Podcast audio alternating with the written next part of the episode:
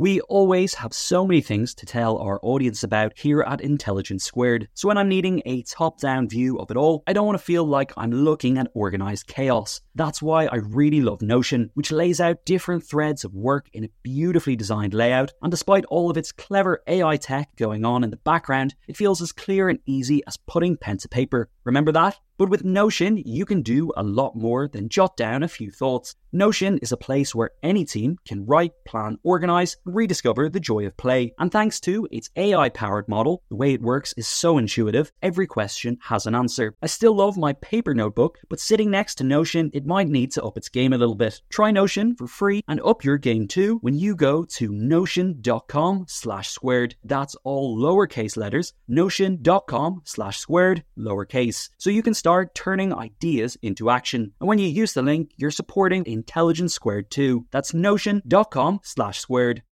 What are you doing right now? Perhaps you're in the supermarket. Maybe you're on a run or on the commute. But wherever you are in the world, and whatever you're doing, right now you're also listening to my voice. This is the power of podcasts the ability to communicate with your audience in an intimate and intentional way through audio. I'm Bea Duncan, Senior Partnerships Producer at Intelligence Squared. We've been a world leading forum for talks, debates, and events for over two decades. And we also use our cutting edge curation, creativity, and editorial expertise to elevate your brand to new audiences with podcasting. Intrigued? To find out what we can do for your organisation, book into a free consultation with me today. Find out more by going to www.intelligencesquared.com forward slash partnerships.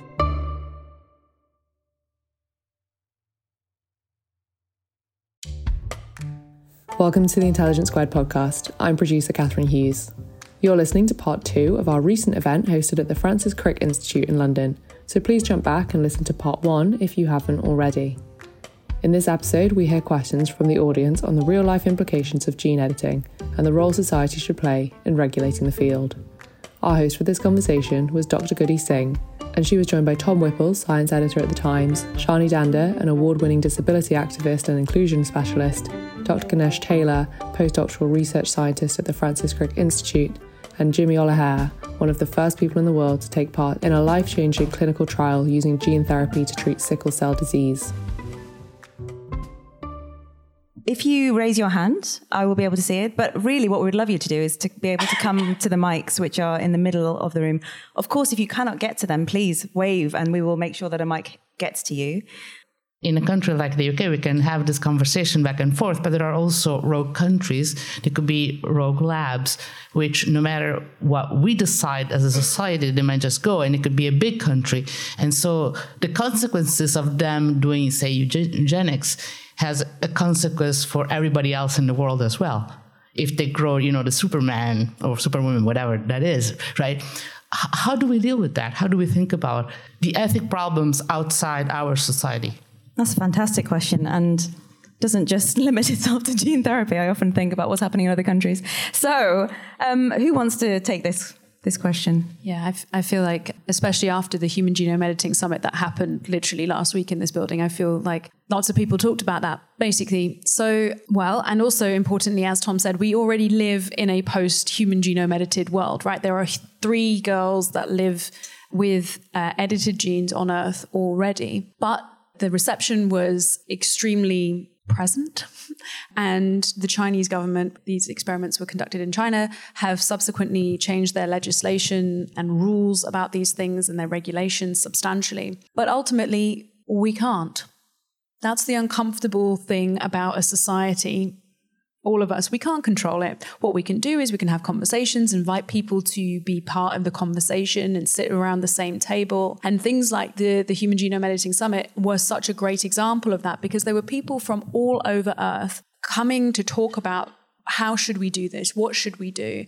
These are our concerns. But that's about it because ultimately we don't have any control. We can influence, we can have those conversations, but we don't have a world government. That's that's the reality. Did anyone else want to come in? Um, actually, I want to ask a question, oh. Jimi. so I'm going to pop in because I think this this may get to something interesting.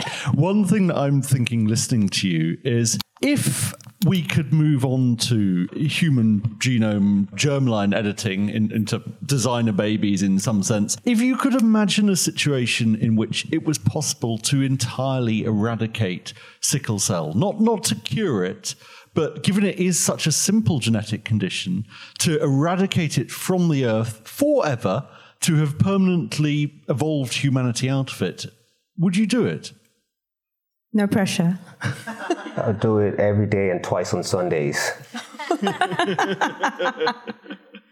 okay, yeah, you know, living with sickle cell, you know, even I just mentioned, you know, I have this debate in my head as to what lies ahead in the future with what I've done, but every day if that decision was placed in front of me to completely eradicate sickle cell for me personally and for everyone else, I would give them that decision. But there's, and I got to be honest and say this is more of my opinion. I, I know a lot of people that live with the disease that have become so enmeshed with the disease and it's become a part of who they are. And that was actually one of the difficulties I faced after the transplant is this identity of who Jimi is without sickle cell. So there's going to be that issue at play with patients that have genetic diseases that they incur at birth. You know, it becomes literally their identity. And I've spoken to patients who are going through hell with sickle cell, but are not interested in having gene editing because they, they don't know life without sickle cell. Shani, you wanted to come in. Yeah. Um, so if you had asked me that question, mm. uh, and I'm someone where there isn't a cure, you know, th- there's nothing can really take away the condition that I have. I now would answer no, no, I wouldn't, because I feel like when we ask people that question, especially to people that where there isn't a cure, I feel like what we're asking them is, mm. is your life valuable? Yes. Do you want to live? And I know you probably didn't mean that. Um, well, I hope you didn't mean that, but even though when people then ask me, well, you know, well, well, you're saying you wouldn't have a child with the same condition as you. And the difference is, is that I have a lot of privilege living in this country. I'm a palatable disabled person. Let's be honest, that comes with privilege. But I've done the work. Like, I've done the work to be happy with who I am, and I wouldn't be who I am without my condition. Yeah, I mean, look, I think it's complicated, isn't it? It's it's not straightforward, and there's so many things that we are born with in terms of traits that we could select for. And you know, one of the questions actually from somebody who's watching online is, how do we make sure that we don't per- perpetuate these harmful, discriminatory social norms over other things like race, gender, height? You know, this this is where we're talking about the line. Where do we draw the line? How, how do we make sure that this this doesn't happen? Güneş, do you have any thoughts? How do we make sure that we don't start selecting for things like this? Well, I mean, first of all, there's a question about can you even select for those things? Can we? for some things, sure, but for some things, no, right now. That's the point. Not everything is. Again, we're back to the analogy, right? I have an embryo, I give it all the best possible genes. If I don't feed it, it's not going to be, even if I'd given it every gene on earth, let's say, or variant on earth that could make it six foot seven, let's say I wanted that. um, but, you know, it's not going to change that, right? So there are some things that are within our power and some things that aren't. And there are also moments where there are appropriate technologies. And this is a really great technology to have available as an option, as a tool that is on the table. But again, the existence of a tool does not tell us when we want to use it. 100% again so it comes back to this idea of science being a tool for us as a society to use in ways that we collectively decide are wise. So uh, one of the things i find interesting about this though is let's say that a proportion of the world do want to do this. They do want to select the children and we have the ability to do it. Let's say you know we are able to select children who are consistently 15 iq points higher than the, the baseline, which would be absolutely massive. Well, that group of the population, which will be in the West because they'll mm-hmm. be the ones who can afford it, and will also be the ones who've decided, I don't have ethical problems with this. Well, you've potentially created the ruling class, mm. and everyone else can opt out of it. But then they suddenly find that they're they're not the ones with the children who are 15 IQ points higher. And I, I used to think that was more of a problem, but now I think we're going to be completely destroyed by the robots anyway. So it's it's utterly moot. Join in for next week on artificial intelligence.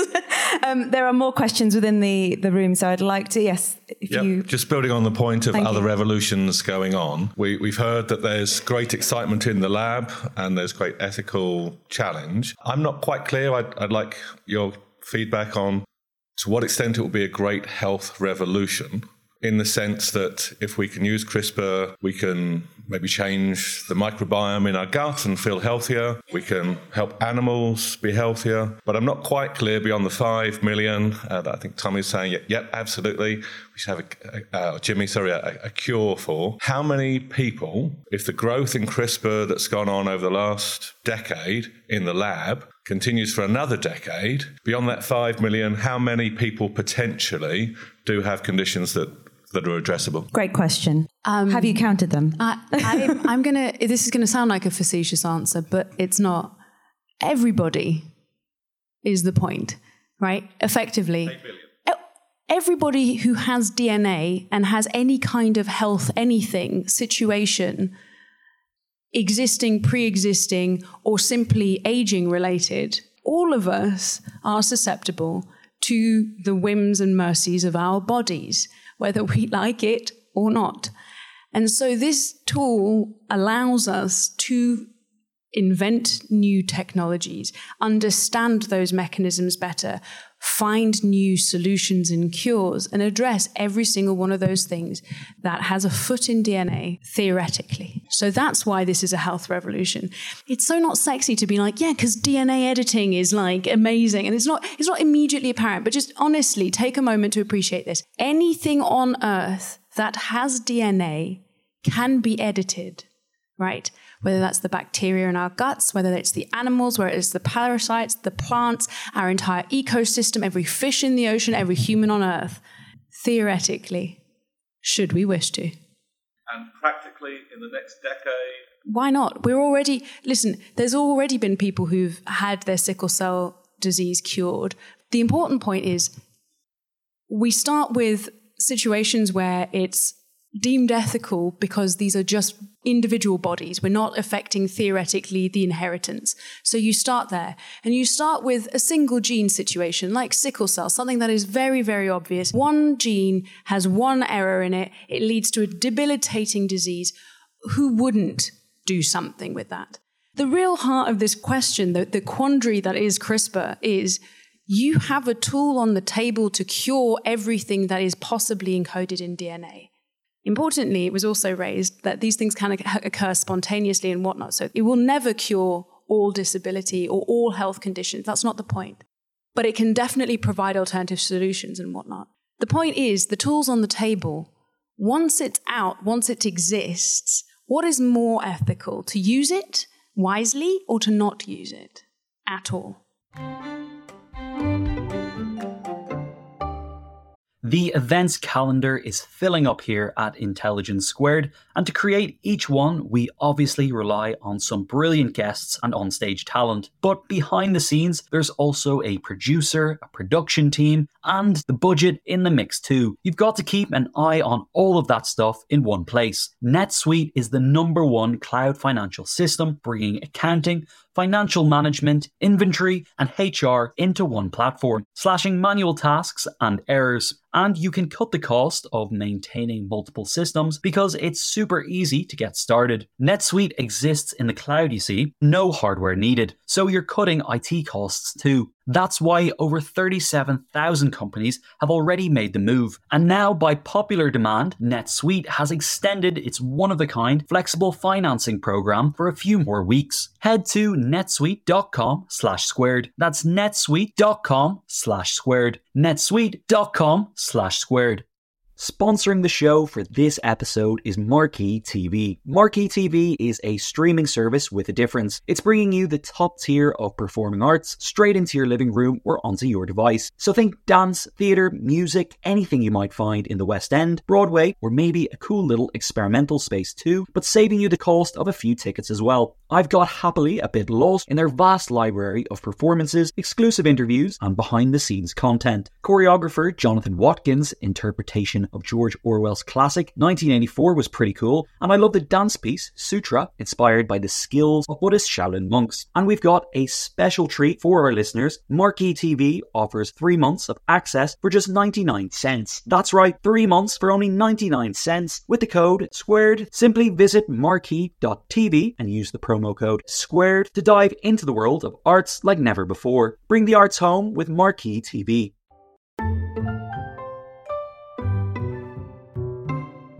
So look, we've got lots more questions. Please do come and ask ask the questions. In terms of um, if you're to edit, say, a single cell, which we are talking about earlier, that's a big discussion at single cell level.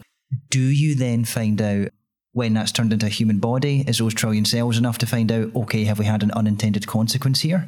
Or would we need to wait several human generations rather than cell generations, several human lifetimes to find out, oh, actually, you know, grandkids from that editing, that's gone a bit wrong? Great question. How long do we have to wait to know that we've messed up? It depends.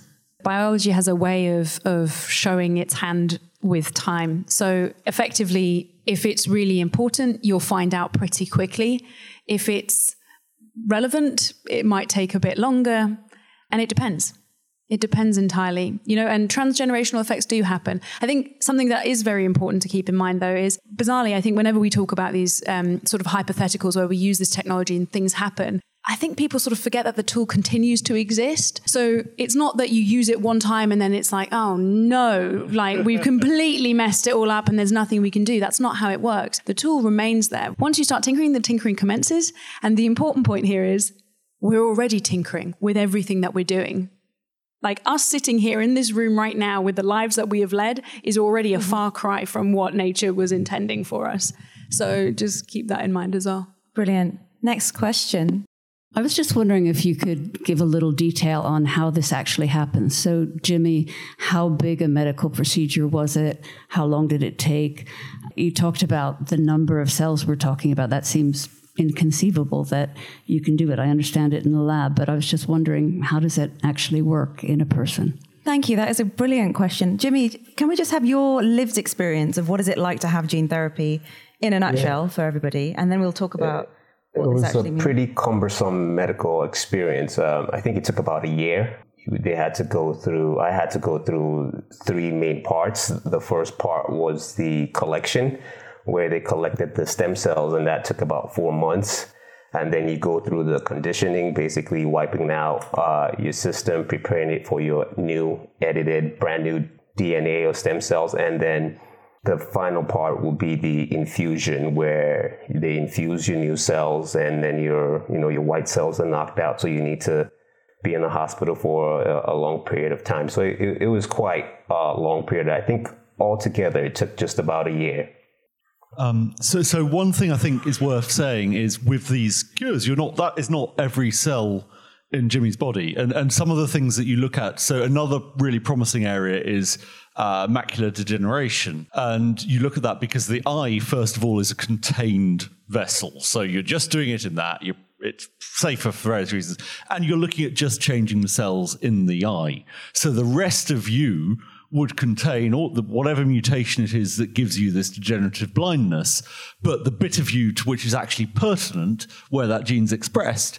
is the one that you're making the changes. Um, so that's so you wouldn't be looking to do every every trillion cells. So o- only a bit of Jimi is X Men. Even though he feels like an X Man. yeah. Thank you for that clarification. There are more people who want to ask questions, which is fantastic. Thank you so much for coming forward. Thanks so much. Um, one of the things that I was thinking of when listening to this conversation was that actually a lot of other technologies are like this in the sense that the science runs far ahead of the regulations, right? CRISPR was compared to smartphones at the start, and those are also revolutionary in the sense that they give you the full repository of human writing as well as let you communicate instantaneously with anyone in the world. And now the UK and US governments are thinking about maybe, say, uh, putting restrictions on TikTok. So even about sort of designer babies, we might not have that right now, but of course, you know, sex selective abortions have been in practice for a very long time and are actually currently probably more practiced outside of the West than within it. So to what extent, you know, we talk about trying to impose order and rules, but isn't in some sense the whole world like a petri dish. Right here is where the Industrial Revolution started, and we've been dumping greenhouse gases into the, the atmosphere for hundreds of years, and we still don't know the consequences. So, aren't we being a bit naive when we consider that we might even be able to, like, how optimistic is it to say we will have a rule based order for this? So, one of the things I find fascinating is you can do this yourself there are people who have CRISPRed themselves for various things because um, it's tried to. Yes, we don't know how successful yes, they are, um, but yes. you know, uh, it, can you just, for the audience's sake, tell them what you mean when you say crispy yourself? well, they have they have bought because these aren't. I mean, it's hard, but it's not. Uh, you know, yeah. most decent labs in the country can do this in the world, and you can you can send off for the DNA target you want. You can send off for the CRISPR-Cas9 system, and I don't know how to do it, but you know how to do it. Yeah. So I mean, okay, I can't believe I'm about to talk about this in public. Um, so, well, as I said, when this when the technology was first published, people were talking immediately about how important this thing is, and alongside that came a movement of people who call themselves sort of biohackers or independent researchers and things like that they are basically people who are interested in the democratization of this technology, right? Which is a good idea, effectively, right? We're all, that's effectively what we're all talking about. There's this, this concern that we have who has access to these things to what end.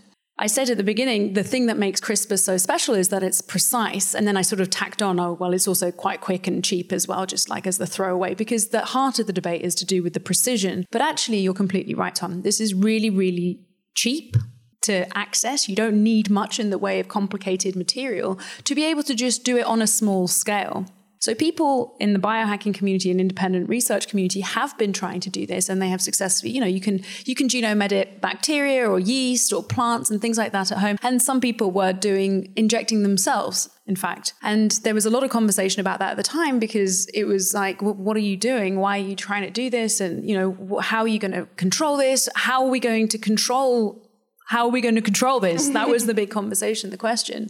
And the thing about that community is, and this is effectively the same thing that we're talking about in terms of sort of global regulation points, is how do you control someone? Well, we, we call it society right? That's what we call it. We call it having conversation, having a community, whatever you want to call it. It's what your friends and peers deem to be acceptable. And we have these bizarre mechanisms by which we make it clear to other people that you just don't do that. Or if you do it, we alienate you because we don't like that. And that sounds really non scientific, but that's the reality of how cultures affect human behavior.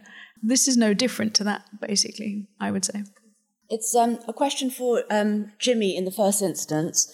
First of all, I just want to say how really, really happy I am for you that you're living a pain free life and able to enjoy being a fulfilled, pain free person. So that's, that's fantastic. I was just wondering, you talked about some of the ethical issues that you grappled with post treatment.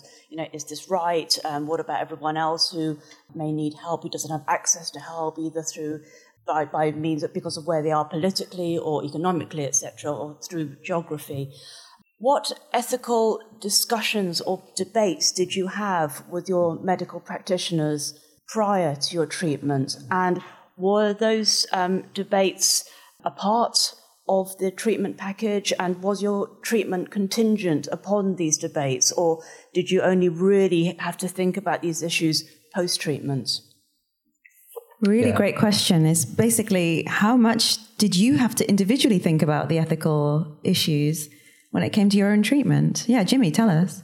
Um, to be completely honest, I didn't think about it a lot at all. Actually, I was really, really desperate uh, at the time pre-transplant. Um, my wife was eight months pregnant. Sickle cell had won every battle with me in my life, and fatherhood was a battle I wanted to win. So I went in headfirst, no questions asked. It hasn't been until I've had the transplant I have been able to look back and ask myself these questions like, wow, look at what I had just done and, you know, all the fair points you brought up as to, you know, where I'm from, how they're not going to get access to this for, for God knows how long. But no, I, I had no, um, ethical debates with myself. I actually, my wife actually had to force me to read the consent form because I didn't. Even, I just wanted to sign and go. and then she had to force me listen you could get all of these crazy things that you know it said 15 years from now you can get leukemia and all of these and I, I didn't even care i just wanted to sign and go thank god for your wife um, um, i just want to make sure that this side of the room if you've got questions you're being seen i just realized i've got my back to you but is there anyone on this side who wants to ask a question so i was wondering what are the do you have any examples of specific enhancements say for want of a better word that you could make right now that would make someone better? As you know, a, lo- a loaded question, but are there any examples you can think of? I'm going to put quotation marks around the better. Well, I was, I was, I was going to say, please define better in this. I mean, I don't know what to say. The classic en- enhancement narrative revolves around putting genes in that shouldn't be there at all. So, for example, we could Oh, eyes. There's, there's, a good one. Okay, so eyes are easy enough to deliver, or easy enough, relatively easy to deliver into. The easiest system, in fact, is of course the blood system, which is why we sickle cell. But let's say the eyes. We could probably insert genes that are helpful for making different kinds of you know that in the back of your eyes you have rods and cones. They're different receptors for different kinds of light. Yeah. Well different species on earth have different forms of those that allow them to see different kinds of wavelengths and things like that. Look at this. Tom's on board. Sign him up. No consent form required. Um, but yeah so we could do that. There you go. How's that for a theory? We could insert some genes from other species that are known to have really interesting effects and see what happens one that's also being discussed a fair bit is to do with um, like space travel. So human beings sending human beings into space. Yeah, it's a thing. You know, if you want to send a manned mission to Mars, you need to change human bodies because we're not exactly adapted to living under intense radiation. We we live on a planet with a nice soft ozone blanket fair enough, it's got a hole in it. But yeah, you know, you don't have that out in space. So there's uh, already talk about, you know, which genes would we need to alter in human beings to make them more resilient to, to space travel. I mean, it's absolutely bizarre, isn't it, when you start thinking about what might be possible right now? Um, I've got a, this really interesting question um, from someone online, uh, Amrita D'Souza, who has asked How should consent be dealt with, especially with germline editing? And should individuals be able to make decisions about their own genetic enhancement? Or should society as a whole have a bigger say in how far gene editing is allowed to go? Shani, do you have any thoughts on this? I think, as I said earlier, I'm glad the option for gene editing exists. Just, you know, Jim is a brilliant example of that. Enhancements is, is a different arena, isn't it? I feel like society already dictates that some bodies are more valuable than others. So we, we kind of already have that. So, you know, if you're not able to work or be productive in society, then you're seen as less valuable and, you know, benefit cheat, that kind of narrative. I feel like we're already there, but no, I, I, I, don't think that society should. I think it should be an individual decision, but not about enhancements, about editing. Yeah, and, and what this question is getting at is this the germline editing. So it's yeah. not where it goes beyond just you, you yeah, and your yeah, body, but if you had kids, yeah. they would also potentially take that on. I mean, this is we're talking about editing out literally the evolution of the human species. Yeah. And I wonder if you guys have um, thoughts on this in terms of consent around this and who should be making those decisions. I mean, uh, if, if, we decide as a society to do that, then they're literally the only people who can give the consent, consent to the parents. Um, I mean, I think the easiest thing in the world would be to say, no, we should never do it. But I think you very rapidly end up with situations where you think, well, is it is it wrong not to do it? I'm going to be really contentious here and say it's already happening. Sorry, the lives in the sense of literally the life you live in the body that you are in prior to having children will impact how your children turn out, right? No one's asking me, oh, Güneş, should you put the burger down? Stop eating fatty things. You know, don't, you know, no, no, but I'm being serious. Like, it sounds like I'm being ridiculous, but it's true. Sorry. The lives we live already impact the next generation. Mm. Actually, I think Shani said something that was really key to this thing. I think CRISPR has held up a mirror mm. to us all and how uncomfortable we feel actually about the control that we as human beings have. I think that's actually what's happening. So far, we've done all sorts of things. Human beings have changed all sorts of stuff, right? As I said before, ain't nothing natural about what's happening right now.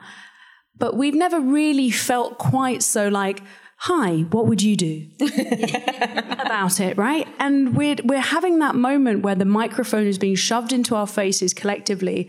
And I think a lot of us are feeling that natural instinct to shrink back and go, oh, hmm. Also, I mean, I'd add in terms of germ, germline editing of my children, you know, the idea that I'm creating something that goes down the generation, the power I have to already do that in simply choosing who my wife is, is considerably larger than CRISPR and considerably, you know, more control given we do understand what's going to happen there. You know, my, my wife, I've already got, got a whole suite of genes which I'm going to get half of in my children, or my children are going to get half of. And I can see how they've turned out there. So it's, it's almost as if you're inviting us to think about what we already can do and we already have control over, and to then re- reevaluate what control in this context actually means. Look, conversation is fascinating. We have literally one minute left. Um, do we have time for one more question? One more question from the floor, and you've been waiting very patiently, so I'm gonna I'm gonna allow you to come forward. Thank you very much. I think quite often we we see that legislation and ethics can kind of fall behind the development. And then you also talked about how ethics can then run ahead of what's actually capable. Do you think that that's kind of an unhelpful sci fi vision, or maybe it can actually, or, or even cause fear mongering, or kind of help predict and anticipate legislation so that these things can be regulated better? That's a really, really cool question, I think. Well, I think that this is a tool and that human beings choose how they wield their tools. So the fact that this conversation runs way ahead of what the science is capable of is a really good thing because it helps us process as a collective what we want to do and don't want to do. Another arena in which we already do that, which is far less scary sounding than like regulation and legislature and all that sort of stuff, is sci fi, actually. Science fiction books and like TV shows and things like that, they allow us to run the thought experiment and imagine these things and to, to sort of engage with these ethical quandaries in a really tangible and fun kind of way, but also genuine way. And they do shape how we feel about it. And what I'm ultimately saying is the conversations we have will shape how we feel about using the tool. The tool doesn't change. It will just change how we feel comfortable or don't feel comfortable using it ultimately. So more more conversations. And briefly, just to add, I took part in the NHS's 100,000 genome project. And um, so I went and gave my blood, as did my mum and dad. And it was to try and see if we could find out why I was born with the condition. And for years and years and years, we're like, yeah, we haven't found anything. And then they wrote to me back, I think, in t- a few years ago, and they said, we've got some news for you and I never did anything about it. And I found that letter the other day and I just think I forgot about it. But like, what's going to change in my life really knowing about it? Like, mm. like if I was really interested, then cool. But, and, and like, one part of me does want to find out, but it's not going to change anything. And actually, my mum was like, "Oh, why do you want to blame one of us?" As in me, mum. I was like, "No." I was like, "But you know, but I did. I wanted to be part of that project to also help, you know, with yeah. science and future generations as well. So you're absolutely right. These these tools are tools, but really the change we think that they might make to some people it doesn't matter and we don't want it. Yeah, and this is the importance of having a collective conversation like we've had tonight. And it has been a scintillating conversation. I have certainly found it thought provoking. I would like to extend my thanks to Shani Dhanda, Güneş Taylor, Jimi Olaghere. Thank you so much for joining us, and Tom Whipple. And I'd also like to thank Intelligence Squared for putting on this event for all of us together. And of course, our hosts, the Crick Institute. Um, the brilliant cut and paste exhibition, which is on here at the Francis Crick Institute in London, is going on until December 2023. But don't wait until then to go and see it. If you haven't seen it already, please go now. And obviously, finally, a massive thank you to our amazing audience for all of your thought provoking questions. Thank you for joining us this evening. Good night.